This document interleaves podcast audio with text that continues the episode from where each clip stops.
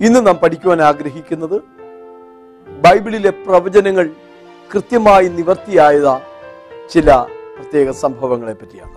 ബൈബിളും പ്രവചന നിവർത്തികളും. യശയാ പ്രവാചകന്റെ പുസ്തകം നാൽപ്പത്തി ആറാം അധ്യായം പത്താമത്തെ വാക്യം. ആരംഭത്തിങ്കൾ തന്നെ അവസാനവും പൂർവകാലത്ത് തന്നെ മേലാൽ സംഭവിപ്പാനുള്ളതും ഞാൻ പ്രസ്താവിക്കുന്നു. എന്റെ ആലോചന നിവർത്തിയാവും. ഞാൻ എന്റെ താല്പര്യമൊക്കെയും അനുഷ്ഠിക്കുമെന്ന് ഞാൻ പറയുന്നു. ബൈബിളിലെ പ്രവചനങ്ങളെ കുറിച്ച് പത്രോസിന്റെ ലേഖനത്തിൽ ഒരു പ്രത്യേക വാക്യമുണ്ട്. അതും കൂടെ ഞാൻ വായിച്ചു കേൾപ്പിക്കാം രണ്ട് പത്രോസിന്റെ ലേഖനം ഒന്നാം അധ്യായം ഇരുപത് ഇരുപത്തിയൊന്ന് വാക്യങ്ങൾ. തിരുവഴുത്തിലെ പ്രവചനമൊന്നും സ്വയമായ വ്യാഖ്യാനത്താൽ ഉളവാകുന്നതല്ല എന്ന് ആദ്യം തന്നെ അറിഞ്ഞുകൊള്ളണം. പ്രവചനം ഒരിക്കലും മനുഷ്യന്റെ ഇഷ്ടത്താൽ വന്നതല്ല. ദൈവകൽപ്പനയാൽ മനുഷ്യൻ പരിശുദ്ധാത്മ നിയോഗം പ്രാപിച്ചിട്ട് സംസാരിച്ചതത്രേ ആകുന്നു ഇവിടെ കയറി വരിക. മേലാൽ സംഭവിപ്പാനുള്ളത് ഞാൻ നിനക്ക് കാണിച്ചു തരാമെന്ന് വെളിപ്പാട് പുസ്തകം നാലാം അധ്യായത്തിന്റെ ഒന്നാമത്തെ വാക്യത്തിൽ ദൈവം യോഹന്നാൻ അപ്പോസ്തോലിനോട് അരുളി ചെയ്തു. വേദപുസ്തകത്തിലെ പ്രവചനങ്ങൾ കൃത്യമായി തന്നെ ചരിത്രത്തിൽ നിറവേറിയിട്ടുണ്ട്. പഴയ നിയമത്തിലും പുതിയ നിയമത്തിലുമായി നിരവധി തെളിവുകൾ ഉണ്ട് എല്ലാം അക്കമിട്ട് നിരത്തുവാൻ നമുക്ക് സമയം പോരല്ലോ. അതുകൊണ്ട് തന്നെ പ്രസക്തമായ ഏഴ് കാര്യം ചുരുക്കമായി ചിന്തിക്കുവാനാണ് ഇന്ന് നാം ആഗ്രഹിക്കുന്നത്. ഭൂമിയുടെ മൂന്നിൽ രണ്ട് ഭാഗം വെള്ളമാണെന്ന് പറയുന്നത് പോലെ ബൈബിളിലെ മൊത്ത വാക്യങ്ങളിൽ അഞ്ചിലൊരു ഭാഗം പ്രവചനങ്ങളാണ്. യഹൂദന്മാരെ കുറിച്ച് ലോകരാഷ്ട്രങ്ങളെ കുറിച്ച് കർത്താവായ യേശു ക്രിസ്തുവിനെ കുറിച്ച് കർത്താവിന്റെ സഭയെക്കുറിച്ച് ഇങ്ങനെ പല വിധത്തിലുള്ള പ്രവചനങ്ങൾ വേദപുസ്തകത്തിലുണ്ട്. പ്രവാചക വാക്യവും അധികം സ്ഥിരമായി നമുക്കുണ്ട്. നേരം വെളുക്കുകയും ഉദയനക്ഷത്രമാകുന്ന ക്രിസ്തു ഉദിക്കുകയും ചെയ്യുവോളം ഇരുണ്ട സ്ഥലത്ത് പ്രകാശിക്കുന്ന വിളക്ക് പോലെ ആ പ്രവചനത്തെ നിങ്ങളുടെ ഹൃദയത്തിൽ കരുതിക്കൊണ്ടാൽ നല്ലത് എന്നാണ് തിരുവഴുത്ത് പറയുന്നത്.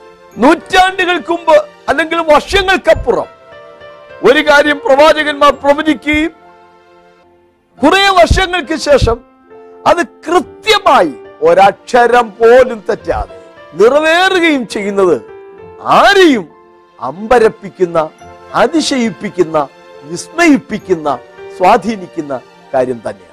ചില തെളിവുകൾ ശ്രദ്ധിക്കും. ഒന്ന് കോരശ് എന്ന രാജാവിനെ കുറിച്ചും അദ്ദേഹത്തിന്റെ പേരിനെ കുറിച്ചും കോരശ് എന്ന് പറയുന്ന ഒരു രാജാവോ അദ്ദേഹം ഭരിച്ച മേദ്യ പേർഷ്യ സാമ്രാജ്യമോ ഉദയം ചെയ്യുന്നതിന് ദീർഘ വർഷങ്ങൾക്ക് മുമ്പ് ബി സി എഴുന്നൂറ്റി തൊണ്ണൂറിൽ യഷ്യാവിലൂടെ ദൈവം അറിയിച്ച ഒരു പ്രവചനം ശ്രദ്ധിക്കുക. നാൽപ്പത്തിനാലാം അധ്യായം ഇരുപത്തിയെട്ടാം വാക്യം. കോരശ് എന്റെ ഇടയൻ അവൻ എന്റെ ഹിതമൊക്കെയും നിവർത്തിക്കുമെന്നും യർഷിലേയും പണിയപ്പെടും മന്ദിരത്തിന് അടിസ്ഥാനമിടുമെന്നും ഞാൻ കൽപ്പിക്കുന്നു. കോരശിന്റെ കാലത്ത് മന്ദിരം പണിയപ്പെടുമെന്ന് ഞാൻ കൽപ്പിക്കുന്നു എന്നാണ് ദൈവം പറയുന്നത്. ഈ പ്രവചനം പ്രവചിക്കുമ്പോൾ യഹൂദന്റെ ദേവാലയം അവിടെ നിലവിലുണ്ട്. അതുകൊണ്ട് മന്ദിരം പണിയുക എന്നൊരു കാര്യം വരുന്നില്ല. പണിതിരിക്കുന്ന ഒരു ആലയം അവിടെ ഉണ്ട്. യഹൂദന്മാർ അവരുടെ നാട്ടിൽ സ്വന്തമായി സ്വസ്ഥമായി താമസിക്കുകയാണ്. പക്ഷേ ദൈവം പറയുകയാണ് കോരശ് എന്ന് പറയുന്ന രാജാവ് ഭരണത്തിൽ വരും. അവന്റെ കാലത്ത് ആലയത്തിന്റെ അടിസ്ഥാനം ഇടുമെന്ന്. ബി സി എഴുന്നൂറ്റി തൊണ്ണൂറിൽ യഷ്യാവ് പ്രവചിച്ച ഈ പ്രവചനത്തിന് സമാനമായി ഇരമ്യ പ്രവാചകനും പ്രവചിച്ചിട്ടുണ്ടായിരുന്നു. ഇരമ്യ പ്രവചനം ഇരുപത്തി ഒൻപതിന്റെ പത്ത് ഇരുപത്തിയേഴിന്റെ ഇരുപത്തിരണ്ട് ഇരുപത്തിയഞ്ചിന്റെ പന്ത്രണ്ട്. ഇവിടെയെല്ലാം ഈ ദേവാലയം തകർക്കപ്പെടുമെന്നും ആ ദേവാലയം പിന്നീട് പുതുക്കി പണിയുമെന്നും ബാബേൽ പ്രവാസത്തിലേക്ക് ജനം പോകുമെന്നും ഒക്കെ രേഖപ്പെടുത്തിയിട്ടുണ്ട്. അതിന്റെ നിവർത്തിയാണ് നാം ശ്രദ്ധിക്കുന്നത് യശയാവ് പ്രവചിച്ചിട്ട് ഇരുന്നൂറ്റി അൻപത്തി നാല് വർഷം കഴിഞ്ഞിട്ട്. അർത്ഥാൽ ബി സി അഞ്ഞൂറ്റി മുപ്പത്തി ആറിലാണ് അതിന്റെ നിവർത്തി ഉണ്ടാകും എ ഡി മുൻപോട്ട് എണ്ണുമ്പോൾ ബി സി പുറകോട്ടാണ് എണ്ണുന്നത് എന്ന് എന്റെ വായനക്കാർക്ക് അറിവുള്ളതാണല്ലോ. ബി സി എഴുന്നൂറ്റി തൊണ്ണൂറിൽ യശയാവ് പ്രവചിച്ചത് ഇരുന്നൂറ്റി അൻപത്തിനാല് വർഷം കഴിഞ്ഞിട്ട് ബി സി അഞ്ഞൂറ്റി മുപ്പത്തി ആറിൽ അത് കൃത്യമായി നിറവേറിയതായി നാം തിരുവഴുത്തിൽ തന്നെ കാണുകയാണ്. എസ്രായുടെ പുസ്തകം ഒന്നാം അധ്യായം ഒന്ന് മുതൽ മൂന്ന് വരെയുള്ള വാക്യങ്ങൾ ശ്രദ്ധിക്കുക. ഇരമ്യ മുഖാന്തരം ഉണ്ടായ യഹോയുടെ അരുളപ്പാട് നിവർത്തിയാകേണ്ടതിന് പാർസി രാജാവായ കോരശിന്റെ ഒന്നാം ആണ്ടിൽ യഹോവ പാർസി രാജാവായ കോരശിന്റെ മനസ്സിനെ ഉണർത്തിയിട്ട് അവൻ തന്റെ രാജ്യത്ത് എല്ലായിടവും ഒരു വിളംബരം പ്രസിദ്ധമാക്കി രേഖാമൂലവും പരസ്യം ചെയ്തെന്നാൽ പാർസി രാജാവായ കോരശി പ്രകാരം കൽപ്പിക്കുന്നു സ്വർഗത്തിലെ ദൈവമായ ഹോവ ഭൂമിയിലെ സകല രാജ്യങ്ങളെയും എനിക്ക് തന്നിരിക്കുന്നു. യഹൂദായിലെ യെരുശലേമിൽ അവൻ ഒരു ആലയം പണിവാൻ എന്നോട് കൽപ്പിച്ചുമിരിക്കുന്നു. നിങ്ങളിൽ അവന്റെ ജനമായിട്ട് ആരെങ്കിലും ഉണ്ടെങ്കിൽ അവന്റെ ദൈവം അവനോട് കൂടെ ഇരിക്കട്ടെ. അവൻ യഹൂദിയിലെ എർഷലേമിലേക്ക് യാത്ര പുറപ്പെട്ട് ഇസ്രായേലിന്റെ ദൈവമായ ഹോവയ്ക്ക് ആലയം പണിയട്ടെ. യശയാവ് പ്രവചിക്കുമ്പോൾ ഇസ്രായേൽ ജനം സ്വന്തം നാട്ടിൽ താമസിക്കുക. അതിനുശേഷം ബാബിലോൺ സാമ്രാജ്യത്തിന്റെ ചക്രവർത്തിയായ നെബുക്കനേസർ എർഷലേമിലേക്ക് വന്ന് അതിനെ ആക്രമിക്കുകയും അവരുടെ ആലയം തകർക്കുകയും ജനത്തെ മുഴുവൻ അടിമകളാക്കി ബാബിലോണിലേക്ക് കൊണ്ടുപോവുകയും ചെയ്തു. അങ്ങനെ ബാബിലോണിലെത്തിയ ജനം നീണ്ട എഴുപത് വർഷം അവിടെ അടിമകളായി കഴിഞ്ഞു. ഇനി തിരിച്ച് എന്നെങ്കിലും അവരുടെ നാട്ടിലേക്ക് പോകുമെന്ന പ്രതീക്ഷയോ പ്രത്യാശയോ അവരിൽ ഇല്ലാതെ കഴിയുന്ന കാലത്ത് ദൈവം പറഞ്ഞു അല്ല ഞാൻ നിങ്ങളുടെ ശവക്കുഴികളെ തുറന്ന് അസ്ഥിവഞ്ചനങ്ങളെ പോലെ ചിന്ന ഭിന്നമായി പോയ നിങ്ങളുടെ ബന്ധങ്ങളെ പുനഃസ്ഥാപിപ്പിച്ച് ഞാൻ നിങ്ങളെ ഒരു സൈന്യത്തെ പോലെ നിങ്ങളുടെ നാട്ടിലേക്ക് മടക്കി കൊണ്ടുപോകുമെന്ന് ഇരമ്യ പ്രവാചകനിലൂടെ ദൈവം അവരോട് അറിയിച്ചു.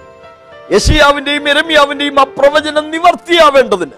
പ്രവചനം കഴിഞ്ഞ് ഇരുന്നൂറ്റി അൻപത്തി നാല് വർഷം കഴിഞ്ഞപ്പോൾ ഒരു പുതിയ സാമ്രാജ്യം നിലവിൽ വന്നു. ബാബിലോൺ എന്ന് പറയുന്ന ആ അന്നത്തെ പ്രസിദ്ധമായ സാമ്രാജ്യം തകരുകയും മേദ്യോപേഷ്യ സാമ്രാജ്യം നിലവിൽ വരികയും ആ പാർസികളുടെ രാജ്യത്തെ ഒരു രാജാവായി വന്ന രാജാവിന്റെ പേരാണ് കോരശ് എന്ന്. കോരശ് എന്ന് പറയുന്ന ആൾ ജനിച്ചപ്പോൾ ഇങ്ങനെ ഇദ്ദേഹത്തിന്റെ പേര് നേരത്തെ രേഖപ്പെടുത്തിയിട്ടുണ്ട്. അതുകൊണ്ട് ഇവന് കോരശ് എന്ന് പേരിട്ടേക്കാം. ഇവന്റെ കാലത്ത് ഇസ്രായേൽ ജനത്തെ മടക്കി അയക്കും എന്നൊന്നും അറിഞ്ഞുകൊണ്ടൊന്നുമല്ല ഈ ജാതികൾ ആ രാജകുമാരന് പേരിട്ടത്. പക്ഷേ അദ്ദേഹം രാജാവായി വന്ന ഉടനെ ആദ്യമായി ചെയ്തത് അവനോട് ദൈവം സംസാരിച്ചു എന്നാണ് വായിക്കുന്നത് കോരശന്റെ ഇടയൻ.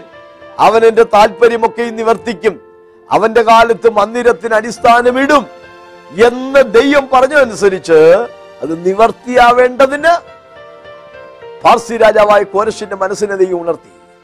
അങ്ങനെ ഇസ്രായേൽ മക്കൾ ബാബിലോണിലേക്ക് മടങ്ങിപ്പോകുകയും അവരുടെ ആലയം പണിയുകയും ചെയ്തു. ആ ആലയത്തെയാണ് ആലയത്തിന് പണിക്ക് നേതൃത്വം നൽകിയത് സെരുബാബേലായിരുന്നു.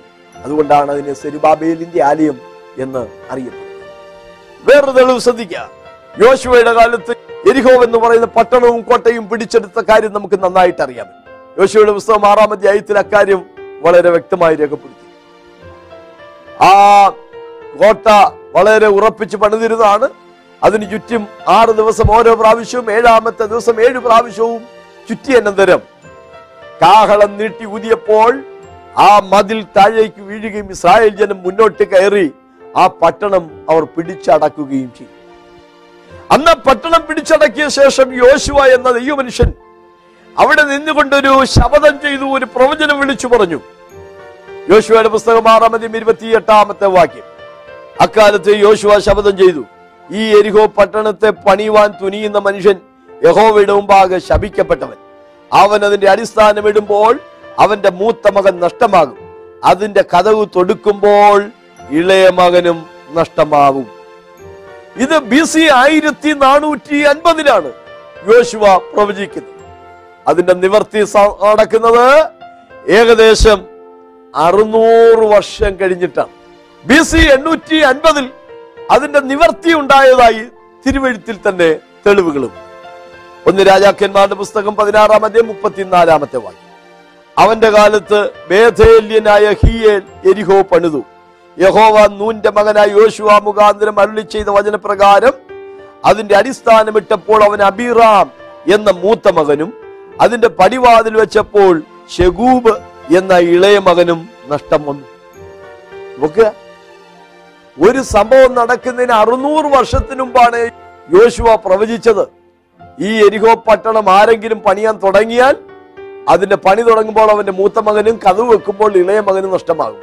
സംഭവം കഴിഞ്ഞ അറുന്നൂറ് വർഷം കഴിഞ്ഞിട്ട് അതങ്ങനെ കൃത്യമായി നിറവേറി എന്ന് നമ്മൾ വായിക്കുമ്പോൾ ഈ വേദപുസ്തകത്തെ എത്രമാത്രം ആദരിച്ചാൽ പറ്റും?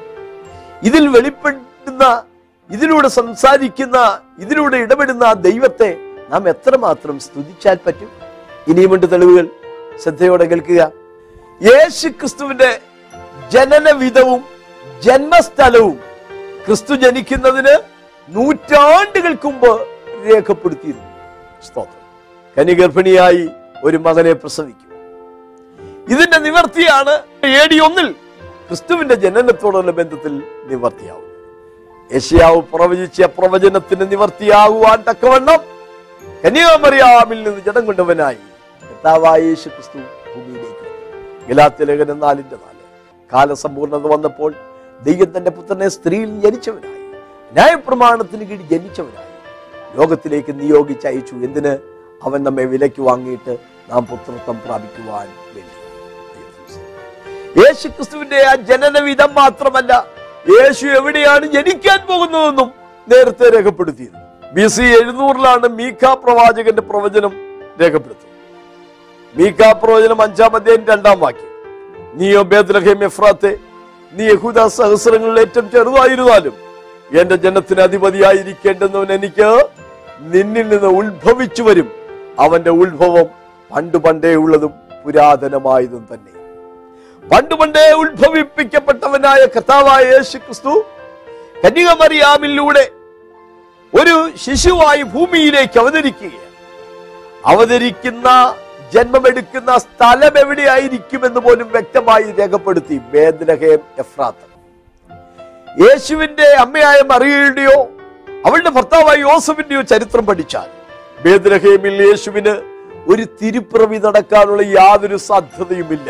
കാരണം ബേദ്രഹേമിൽ നിന്ന് തൊണ്ണൂറ് കിലോമീറ്റർ വടക്കുള്ള ഗലീലയിലെ നസ്രത്തിലാണ് യോസഫും മറിയയും ജീവിച്ചത്. മറിയ പൂർണ ഗർഭിണിയായിരിക്കുന്നു. ഇവളുടെ ഉദരത്തിലുള്ള ശിശുവാണ് ലോകത്തിലേക്ക് വരുവാനിരിക്കുന്ന കാരണവും മഷിഹ എന്ന് ആർക്കും അറിഞ്ഞുകൂടാത്ത ഒരു കാലം. ഒരു റോമൻ ചക്രവർത്തിയായിരുന്ന ഔഗസ്തോസിന് അപ്പോൾ ഒരു തോന്നൽ എന്റെ രാജ്യത്ത് എത്ര ജനമുണ്ടെന്ന് എനിക്കറിയണം. ജനസംഖ്യ എടുക്കുവാനായി താൻ കൽപ്പന പുറപ്പെടുവിച്ചു. അതൊരു കോണിൽ നിന്ന് എടുത്താൽ പോരെ. ഗോത്രം ഗോത്രമായി കുലം കുലമായി കുടുംബം കുടുംബമായി പേർ വഴി ചാർത്തണമെന്നായിരുന്നു കർശനമായ കൽപ്പന. യഹൂദന്മാരെല്ലാവരും അത് അനുസരിക്കേണ്ടതായിട്ട് വന്നു. മറിയയുടെ ഭർത്താവായ യോസഫ് അന്ന് ഗലീലിലെ നസ്രത്തിൽ താമസിക്കുന്നു. പക്ഷെ തിരുവഴുത്ത് പറയുന്നത് ശ്രദ്ധിക്കുക. അവളുടെ ഭർത്താവായ യോസഫ് ദാവീദിന്റെ കുലത്തിലും കുടുംബത്തിലും പെട്ടവനാകിയാലും ദാവീദ് ബേദ്രഹേംകാരനാകിയാലും പേർ വഴിയാർത്തുവാനായി ഗർഭിണിയായി തന്റെ ഭാര്യയോട് നസ്രയത്ത് എന്ന പട്ടണം വിട്ട് തൊണ്ണൂറ് മൈൽ തെക്കുള്ള ബേദ്രഹേമിലേക്ക് അവർ അവിടെ ഇരിക്കുമ്പോൾ അവൾക്ക് പ്രസവത്തിനുള്ള കാലം തികഞ്ഞു. അവൾ തന്റെ ആദ്യജാതനെ പ്രസവിച്ചു. കേരളത്തിൽ ഇത് പറയുമ്പോൾ ഭൂപ്രകൃതി വെച്ച് പെട്ടെന്ന് മനസ്സിലാവും കേരളത്തെ നമ്മൾ പൊതുവെ മലബാർ തിരുവിതാംകൂർ തിരുവനന്തപുരം എന്ന് തിരിച്ചു പറയുന്നത് പോലെ. യേശുവിന്റെ കാലത്തെ പലസ്തീൻ നാടിനെ ഗലീലിയ ശമരിയ ഹുദ്യ എന്നീ മൂന്ന് പ്രവിശ്യകളായി തിരിച്ചിരുന്നു ഇതിനെ മലബാറിലെ സുൽത്താൻ ബത്തേരി എന്ന് പറയാവുന്നത് പോലെ ഗലീലിലെ നസ്രത്തിലാണ് യോസഫും മേറിയും ജീവിച്ചത് യേശുവിന്റെ തിരുപ്പിറവി തിരുവനന്തപുരത്തെ തമ്പാനൂര് നടക്കണമെന്നാണ് രേഖപ്പെടുത്തിയിരിക്കുന്നത്. അല്ലെങ്കിൽ യഹുദ്ദിയിലെ ബേദ്രഹീമിൽ നടക്കണമെന്നാണ് രേഖപ്പെടുത്തിയിരിക്കുന്നത്. മലബാറിൽ തിരുവനന്തപുരത്തേക്ക് എന്നതുപോലെ ഗലീലയിലെ നസ്രത്തിൽ നിന്ന് യഹൂദിയിലെ ബേദ്രഹേമിലേക്ക് മറിയെ കൊണ്ടെത്തിക്കാൻ വേണ്ടി ദൈവം ചെയ്തത് ഒരു രാജാവിനെ കൊണ്ട് ജനസംഖ്യ എടുക്കാൻ കൽപ്പന പുറപ്പെടുവിച്ചു എന്നുള്ളത് സദൃശ്യവാക്യങ്ങളുടെ പുസ്തകത്തിൽ നാം ഇങ്ങനെ വായിക്കുന്നു. രാജാവിന്റെ ഹൃദയം ദൈവത്തിന്റെ കയ്യിൽ നീർത്തോട് കണക്കിയിരിക്കുന്നു. അവൻ തനിക്ക് ഇഷ്ടമുള്ളിടത്തേക്ക് അതിനെ തിരിച്ചെടുക്കുകയാണ്. നാലാമത്തെ. ക്രിസ്തു കഴുതക്കുട്ടിപ്പുറത്ത് കയറി യെരുശലേമിലേക്ക് ചെല്ലണമെന്നുള്ളത് യേശു ഭൂമിയിലേക്ക് അവതരിക്കുന്നതിന് നാനൂറ്റി അൻപത് വർഷങ്ങൾക്ക് മുമ്പ് സക്കരിയ പ്രവാചകൻ രേഖപ്പെടുത്തിയിരുന്നു. സക്കരിയ പ്രവചനം ഒമ്പതാം അധികം ഒമ്പതാം വാക്യം. സിയോൻ പുത്രിയെ ഉച്ചത്തിൽ ഘോഷിച്ച് ആനന്ദിക്ക യെരുശലേം പുത്രിയെ ആർപ്പിടുക. ഇതാ നിന്റെ രാജാവ്.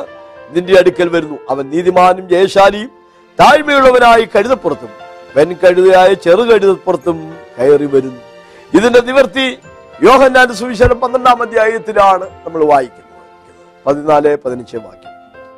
യേശു ഒരു ചെറിയ കഴുതയെ കണ്ടിട്ട് അതിന്മേൽ കയറി സിയോൻ പുത്രിയെ ഭയപ്പെടേണ്ട ഇതാ നിന്റെ രാജാവ് കഴുതക്കുട്ടിപ്പുറത്ത് കയറി വരുന്നു എന്ന് എഴുതിയിരിക്കുന്നത് പോലെ തന്നെ അവ ഇത് അവന്റെ ശിഷ്യന്മാർ ആദിയിൽ ഗ്രഹിച്ചില്ല. യേശുവിന് തേജസ്കരണം വന്ന ശേഷം അവനെ കുറിച്ച് ഇങ്ങനെ എഴുതിയിരിക്കുന്നു എന്നും തങ്ങൾ അവനെ ഇങ്ങനെ ചെയ്തു എന്നും അവർക്ക് ഓർമ്മ വന്നു. നോക്കുക. എത്ര കൃത്യമായിട്ടാണ് ഇത് നിറവേറുന്നത്. ഇതെല്ലാം മുൻപ് കൂട്ടി ആസൂത്രണം ചെയ്തത് ആരാണ്? സ്തോത്രം. ഇതിന്റെ പിന്നിൽ പ്രവർത്തിച്ച ആ മാസ്റ്റർ ബ്രെയിൻ ആരുടേതായിരുന്നു?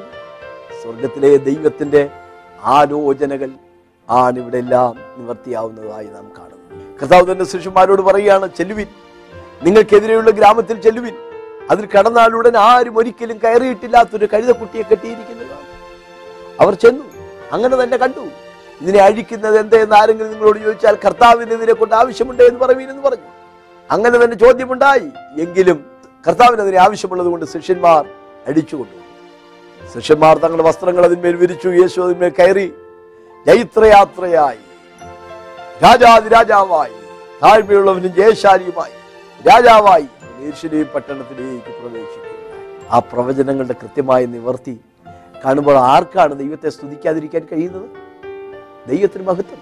അഞ്ചാമത് ഒരു യേശുവിനെ തന്റെ ശിഷ്യന്മാരിൽ ഒരുവനായ യൂത ഇസ്കൊരിയോത്താവ് ഒറ്റിക്കൊടുത്തു.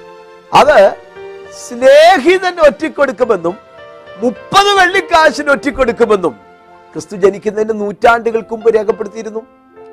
സങ്കീർത്തനങ്ങളൊക്കെ ചമയ്ക്കുന്നത് ബി സി ആയിരത്തിലാണ്. ക്രിസ്തു ജനിക്കുന്നതിന് ആയിരത്തോളം വർഷങ്ങൾക്കപ്പുറം. നാൽപ്പത്തിയൊന്നാം സങ്കീർത്തനം ഒൻപതാമത്തെ വാക്യം ശ്രദ്ധിക്കുക. ഞാൻ വിശ്വസിച്ചവനും എന്റെ അപ്പം തിന്നവനുമായ എന്റെ പ്രാണസ്നേഹിതൻ പോലും എന്റെ നേരെ കുതികാൽ ഉയർത്തിയിരിക്കുന്നു. എന്റെ അപ്പം തിന്നവനായ പ്രാണസ്നേഹിതൻ. കർത്താവ് ഒരിക്കൽ ഇങ്ങനെ പറഞ്ഞു. നിങ്ങൾ പന്ത്രണ്ട് പേരെ ഞാൻ തിരഞ്ഞെടുത്തില്ലയോ? അതിലൊരുവൻ പിശാചാകുന്നു. നിങ്ങൾ ഒരുവൻ എന്നെ കാണിച്ചു കൊടുക്കും ശിഷ്യന്മാർ ചോദിച്ചു ഗുരു ഞാനോ ഞാനോ ഞാനോ? എന്ന് ചോദിക്കുമ്പോൾ കർത്താവ് പറയാണ് ഞാൻ അപ്പക്കണ്ണം മുക്കി ആർക്ക് കൊടുക്കുന്നുവോ അവനാണ്. യേശു ഒരു അപ്പക്കണ്ണം മുക്കി യൂതയ്ക്ക് കൊടുത്തു. അവിടെ വായിക്കുന്നത് ഉടനെ അവൻ എഴുന്നേറ്റ് പോയി. എന്തെങ്കിലും സാധനം വാങ്ങിക്കാൻ പോയാണെന്ന് മറ്റുള്ളവരൊക്കെ ധരിച്ചു. പോകാൻ നേരത്ത് യേശു ഒരു കാര്യം കൂടെ പറഞ്ഞു നീ ചെയ്യുവാനുള്ളത് വേഗത്തിൽ ചെയ്യും. അവൻ പട്ടണത്തിലേക്ക് ചെന്നു. സാധനം വാങ്ങാൻ എന്ന ഭാവേനയാണ് പോയത്. പെട്ടെന്ന് അവൻ ഓടിക്കുന്നിച്ച് നേരത്തെ തയ്യാർ ചെയ്തിരുന്ന പദ്ധതികൾ നടപ്പാക്കാൻ വേണ്ടി. യേശുവിനെ അറസ്റ്റ് ചെയ്യാൻ പട്ടാളം വരുന്നു. വാർത്ത മുൻകൂട്ടി അറിയിക്കാൻ ഉള്ള ഭാവേന ഓടിക്കുന്നിച്ച് വരുന്ന ഒരു സ്നേഹിതനെ പോലെ നടിച്ചുകൊണ്ട് യൂത ഓടി വന്ന് യേശുവിന് ഒരു കപട ചുംബനം കൊടുക്കുന്നുണ്ട്. ഉടനെ യേശു അവനെ വിളിച്ച വിളിപ്പേര് നോക്കണം. സ്നേഹിത മനുഷ്യപുത്രനെ ചുംബനം കൊണ്ടോ കാണിച്ചു കൊടുക്കുന്നത് എന്തുകൊണ്ട് അപ്പോൾ യൂതയെ എന്ന് വിളിക്കാതെ സ്നേഹിത എന്ന് വിളിച്ചു? ക്രിസ്തുവിനെ കുറിച്ചുള്ള പ്രവചനം അപ്പം തിന്നവനായ പ്രാണസ്നേഹിതൻ കുതികാലുയർത്തിയിരിക്കുന്നു യൂത യേശുവിനെ ഒറ്റിക്കൊടുത്തത് മുപ്പത് വെള്ളിക്കാശിനാണ്. ഒറ്റിക്കൊടുക്കാൻ വേണ്ടി മഹാപുരോഹിതന്മാരുടെ അടുക്കൽ ചെന്നിട്ട് അവരോട് കാളയ്ക്ക് വില പറയുന്നത് പോലെ അവൻ വിലപേശുന്ന പദപ്രയോഗം പോലും പഴയ നിയമത്തിൽ രേഖപ്പെടുത്തിയിരുന്നു എന്ന് ഓർക്കണം ഞാൻ അവരോട് നിങ്ങൾക്ക് മനസ്സുണ്ടെങ്കിൽ എന്റെ കൂലി തരുവിൻ. ഇല്ലെന്ന് ഒരിക്കൽ തരേണ്ട എന്ന് പറഞ്ഞു. അങ്ങനെ അവർ എന്റെ കൂലിയായി മുപ്പത് വെള്ളിക്കാശ് തൂക്കി തന്നു. എന്നാൽ യഹോവ എന്നോട് അത് ഭണ്ണാരത്തിൽ ഇട്ട് കളക. അവർ എന്നെ മതിച്ചിരിക്കുന്ന മനോഹരമായ ഒരു വില തന്നെ എന്ന് കൽപ്പിച്ചു. അങ്ങനെ ഞാൻ ആ മുപ്പത് വെള്ളിക്കാശ് വാങ്ങി യഹോവയുടെ ആലയത്തിലെ ഭണ്ണാരത്തിൽ ഇട്ട് കളഞ്ഞു. ഇതിന്റെ നിവർത്തി മതായ സുവിശേഷം ഇരുപത്തി ആറാം അധ്യായത്തിൽ വ്യക്തമായി രേഖപ്പെടുത്തി പതിനഞ്ചാം വാക്യം ഇരുപത്തിയേഴാം അധ്യായത്തിന്റെ മൂന്ന് മുതൽ പത്ത് വരെയുള്ള വാക്യം സമയപരിധി കൊണ്ട് ഞാൻ ആ വാക്യങ്ങൾ വായിക്കുന്നു. നിങ്ങൾക്ക് മനസ്സുണ്ടെങ്കിൽ എന്നെ കൂലി തരുവിൻ. ഇല്ലെങ്കിൽ വേണ്ട. അവൻ വിലയിടുകയാണ്. അങ്ങനെ മുപ്പത് വെള്ളിക്കാശ് അവന് തൂക്കി. അവൻ ആ പണം മന്ദിരത്തിലേക്ക് വലിച്ചെറിഞ്ഞു. അതെടുത്ത് ഭണ്ണാരത്തിൽ ഇടുന്നത് ശരിയല്ലെന്ന് പറഞ്ഞ് അത് വെച്ച് പരദേശികളെ കുഴിച്ചിടാൻ ഒരു സെമിത്തേരി വാങ്ങുകയാണ്. യേശുവിനെ സ്നേഹിതൻ അപ്പം തിന്ന പ്രാണസ്നേഹിതൻ കുതികാൽ ഉയർത്തുന്ന ഒറ്റിക്കൊടുക്കുന്ന മുപ്പത് വെള്ളിക്കാശിന് ഒറ്റിക്കൊടുക്കുന്ന ആ പ്രവചനം ക്രിസ്തു ജനിക്കുന്നതിന് നൂറ്റാണ്ടുകൾക്ക് മുമ്പ് എഴുതി വെക്കുകയും അത് കൃത്യമായി ക്രിസ്തുവിൽ നിവർത്തിയാവുകയും ചെയ്യുന്നത് കാണുമ്പോൾ ആർക്കാണ് അതിശയം തോന്നാത്തത്? ആരെയാണ് ഈ ചിന്തകൾ പിടിച്ചുലയ്ക്കാത്തത്? ആറ് അവന്റെ അസ്ഥിയൊന്നും ഒടിഞ്ഞു പോകുകയില്ല എന്ന് തിരുവചനം പെസക കുഞ്ഞാടിനെ അറക്കുന്നതും ആ കുഞ്ഞാടിന്റെ രക്തം കട്ടിളമേലും കുറുമ്പടിമേലും പുരട്ടിയ അനന്തരം അതിന്റെ മാംസം തീക്കുണ്ടത്തിന്മേൽ വെച്ച് ചുട്ട് ഇസ്രായേൽ ഭക്ഷിക്കുന്നതുമായ കാര്യം പറഞ്ഞു വരികയാണ്. പറഞ്ഞു വരുമ്പോൾ സംഖ്യാപുസ്തകം ഒൻപതിന്റെ പന്ത്രണ്ടിൽ നാം ഇങ്ങനെ വായിക്കുന്നു അതിന്റെ അസ്ഥി ഒന്നും ഒടിഞ്ഞു പോകരുത്. പുതിയ നിയമത്തിലേക്ക് വരുമ്പോൾ ഒന്ന് വരുന്ന അഞ്ചിന്റെ ഏഴ്. നമ്മുടെ പെസക കുഞ്ഞാണ് മറക്കപ്പെട്ടിരിക്കുന്നു ക്രിസ്തു തന്നെ. അപ്പോൾ ആ പെസക കുഞ്ഞാടായ ക്രിസ്തുവിന്റെ അസ്ഥി ഒന്നും ഒടിക്കരുതെന്നല്ലേ വചനത്തിൽ വായിക്കുന്നത്? എന്താണ് സംഭവിച്ചത്? യേശു മരിച്ചു. ശബത്ത് ദിവസം ശവം കുരിശിൽ കിടക്കാൻ പാടില്ല. അതിനെ ഇറക്കേണ്ടതുണ്ട്. രക്ഷപ്പെടരുത്. ജീവൻ അല്പമെങ്കിലും അവശേഷിച്ചിട്ട് ഇവർ രക്ഷപ്പെടരുത്. അതുകൊണ്ട് കാൽമുട്ട ഒടിച്ചാണ് ഇറക്കുന്നത്. മരിച്ചുപോയെന്ന് എന്ന് ഉറപ്പാക്കുവാൻ വേണ്ടി കൂടെയാണ് ഈ കാൽമുട്ട ഒടിച്ചത്. വേദപുസ്തകത്തിലെ അതിന്റെ നിവർത്തി ഞാൻ വായിച്ചു കേൾപ്പിക്കട്ടെ. യോഹനാൻ സുവിശേഷം പത്തൊമ്പതാമതേ മുപ്പത് മുതൽ വാക്യം. അന്ന് ഒരുക്ക നാളും ആ ശബത്ത് നാൾ വലിയതുമാകൊണ്ട് ശരീരങ്ങൾ ശബത്തിൽ കുരിശിന്മേൽ ഇരിക്കരുതെന്ന് വെച്ച് അവരുടെ കാൽ ഒടിച്ചെടുപ്പിക്കണമെന്ന് യഹൂദന്മാർ പിലാത്തോസിനോട് അപേക്ഷിച്ചു. ആകയാൽ പേടയാളികൾ വന്ന് ഒന്നാമത്തവന്റെയും അവനോടുകൂടി ക്രൂശിക്കപ്പെട്ട മറ്റവന്റെയും കാൽ ഒടിച്ചു. അവർ യേശുവിന്റെ അടുക്കൽ വന്നു. അവൻ മരിച്ചുപോയി എന്ന് കാണുകയാൽ അവന്റെ കാൽ ഒടിച്ചില്ല എങ്കിലും പടയാളികളിൽ ഒരുത്തൻ കുന്തം കൊണ്ട് അവന്റെ വിലാപ്പുറത്ത് കുത്തി. ഉടനെ രക്തവും വെള്ളവും പുറപ്പെട്ടു. ഇത് കണ്ടവൻ സാക്ഷ്യം പറഞ്ഞിരിക്കുന്നു. അവന്റെ സാക്ഷ്യം സത്യമാകുന്നു. നിങ്ങൾ വിശ്വസിക്കേണ്ടതിന് താൻ സത്യം പറയും. അരികെ കിടന്ന രണ്ട് കള്ളന്മാരുടെ കാൽമുട്ട് ഒടിച്ചെടുത്തു. യേശുവിന്റെ അടുക്കൽ വന്നപ്പോഴേക്കും യേശു മരിച്ചു. മരിച്ചോ എന്ന് ഉറപ്പുവരുത്താൻ ത്വരിതപ്പെടുത്താൻ യേശുവിന്റെ വിലാപ്പുറത്തേക്ക് ഒരുവൻ ആഞ്ഞുകുത്തി. ആ ശരീരത്തിൽ അവശേഷിച്ച അവസാനത്തെ തുള്ളി രക്തവും അല്പം വെള്ളവും വാർന്നൊഴുകി. യേശു മരിച്ചു എന്ന് ഉറപ്പാക്കിയതുകൊണ്ട് യേശുവിന്റെ കാൽ മുട്ടൊടിച്ചില്ല. കാൽ മുട്ടൊടിക്കാതിരുന്നത് ഒരു യാദർശിക സംഭവമായിട്ട് ആളുകൾക്ക് തോന്നുമെങ്കിലും നൂറ്റാണ്ടുകൾക്ക് മുമ്പ് സംഖ്യാപുസ്തകത്തിൽ രേഖപ്പെടുത്തി പെസഹ കുഞ്ഞാടിന്റെ അസ്ഥി ഒന്നും ഒടിഞ്ഞു പോകുകയില്ല ദൈവത്തിന് മഹത്വം. അതെ പെസഹ കുഞ്ഞാടായ ക്രിസ്തുവിന്റെ അസ്ഥി ഒന്നും ഒടിഞ്ഞു പോയില്ല. യേശുവിനെ കുറിച്ചുള്ള ഒരു പ്രവചനം കൂടെ പറഞ്ഞ് ഈ ഭാഗം അവസാനിപ്പിക്കാൻ ആഗ്രഹിക്കുന്നു. യേശു കുരിശിൽ മരിച്ചു കിടക്കുകയാണ്. ഏറ്റെടുത്തടക്കാൻ ആളില്ലാത്ത നിലയിൽ ഒരു അനാഥ പ്രേതം പോലെ ശരീരം കുരിശിൽ കിടക്കുന്നു. യേശുവിനാരുമില്ല ശിഷ്യന്മാരെല്ലാവരും ഓടി ഒളിച്ചിരിക്കുന്നു. സഹോദരന്മാരാരും സമീപിക്കില്ല ആ ശരീരത്തിന് ഏറ്റെടുത്തൊരു ശവമടക്കം കൊടുക്കാൻ ആരുമില്ലാത്ത വേളയിലും പ്രവചനത്തിൽ ബി സി എഴുന്നൂറ്റി തൊണ്ണൂറിൽ യശയാ പ്രവചനത്തിൽ ഇങ്ങനെ രേഖപ്പെടുത്തി. മരണത്തിൽ അവൻ സമ്പന്നന്മാരോട് കൂടെ. യാതൊരു നിലയിലും സമ്പന്നന്മാരോടുകൂടെ സംസ്കാരം കിട്ടാനുള്ള യാതൊരു സാധ്യതയും കർത്താവായ യേശു ക്രിസ്തുവിനെ പൊടിയില്ല പക്ഷേ പ്രവചനം നിവർത്തിയാവേണ്ടതിന് അരിമത്യക്കാരി യോസേഫ് എന്ന ഒരു ധനവാനായ മനുഷ്യൻ നൂറ് റാത്തിൽ നൂറ് മകനും കൊണ്ടുവന്നു. നിർമ്മല ശീലയിൽ ആ ശവം പൊതിഞ്ഞു കിട്ടി. ആരെയും വെച്ചിട്ടില്ലാത്ത ഒരു കല്ലറയിൽ യേശു. ആ ശവക്കല്ലറയ്ക്ക് രാജകീയ പട്ടാളം കാവൽ നിൽക്കുകയുണ്ടായി. മരണത്തിൽ അവൻ സമ്മനന്മാരോടുണ്ട് ബൈബിൾ വിശ്വസനീയമായ ഒരു ഗ്രന്ഥമാണെന്നുള്ളതിന് പല അനുഷേധ്യമായ തെളിവുകൾ നാം കണ്ടു. നമ്മുടെ ആയുസിന്റെ നാളുകൾ കടന്നു പോവുകയാണ് കടന്നു പോകുന്ന ഏവരുമായുള്ളവരെ നിങ്ങൾക്ക് ഇതേതില്ലയോ കർത്താവിനെ കണ്ടിട്ട് അവരെ പരിഹസിച്ചിട്ട് കടന്നുപോയവർ കടന്നുപോയവരുണ്ട് എന്നാൽ യേശുവേ എന്നെ ഓർക്കണമേ. അങ്ങനെ രാജ്യത്തിൽ എന്നെ സ്വീകരിക്കണമേ എന്ന് അനുതാപത്തോട് പ്രാർത്ഥിച്ച ആ പാവിക്ക് പർദീസ നൽകി ആദരിച്ച ക്രിസ്തു നിന്നെയും ആദരിക്കും. ദൈവത്തിന്റെ വചനം വായിക്കുവാൻ ദൈവത്തിനായ ക്രിസ്തുവിനിലേക്ക് തിരിയുവാൻ കർത്താവിന്റെ നാമത്തിൽ ഞാൻ നിങ്ങളെ ക്ഷണിക്കുകയാണ് ബൈബിളും പ്രവചന നിവർത്തികളും എന്നുള്ളതിൽ പ്രധാന കാര്യങ്ങളാണ് ഇന്ന് നാം ചിന്തിച്ചത്.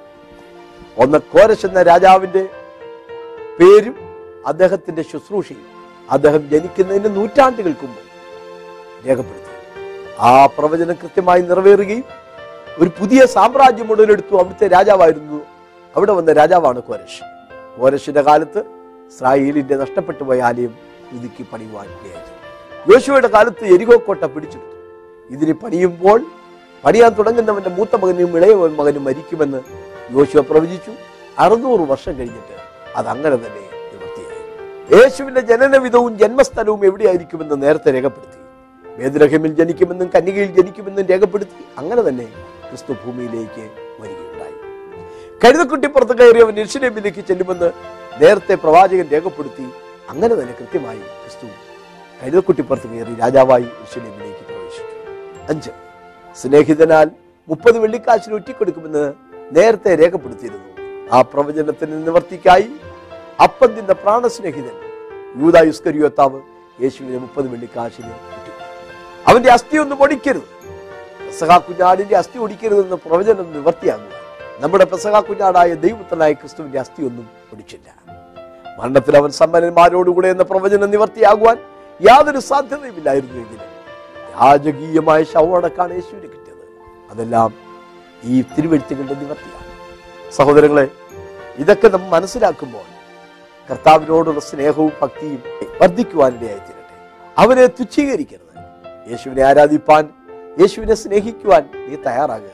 അതാണ് നിന്റെ ജീവിതത്തിന്റെ ഭാവി അനുഗ്രഹിക്കപ്പെടുവാനുള്ള ഏക മാർഗം. പ്രാർത്ഥിക്കാം. കർത്താവായ യേശുവേ അവിടുന്ന് ഞങ്ങളുടെ പാപങ്ങളുടെ പരിഹാരത്തിനായി തിരുവഴുത്തുകളിൻ പ്രകാരം പ്രവചനത്തിന്റെ നിവർത്തി എന്നവണ്ണം കുരിശിൽ ഞങ്ങൾക്ക് വേണ്ടി ബലിയായി മരിച്ചവരാണ് അങ്ങുള്ള വിശ്വാസത്തിലും ആശ്രയത്തിലും മാത്രമാണ് ഞങ്ങൾ പാപക്ഷമേ എന്ന നിത്യജീവൻ ലഭിക്കുന്നത്. വചനം കേട്ട എല്ലാവരെയും ദൈവം സഹായിക്കണമേ. ദൈവത്തിന്റെ വചനത്തിൽ ആഴമായി വിശ്വസിക്കുവാൻ യേശു ക്രിസ്തുവിൽ പൂർണമായി ആശ്രയിക്കുവാൻ. വചനം കേട്ട എല്ലാവർക്കും ദൈവം കൃപ ചെയ്യേണ്ടതിനായിട്ട് തൃക്കരങ്ങളിൽ ഏൽപ്പിക്കുന്നു യേശു ക്രിസ്തുവിന്റെ അധികാരമുള്ള നാമത്തിൽ തന്നെ.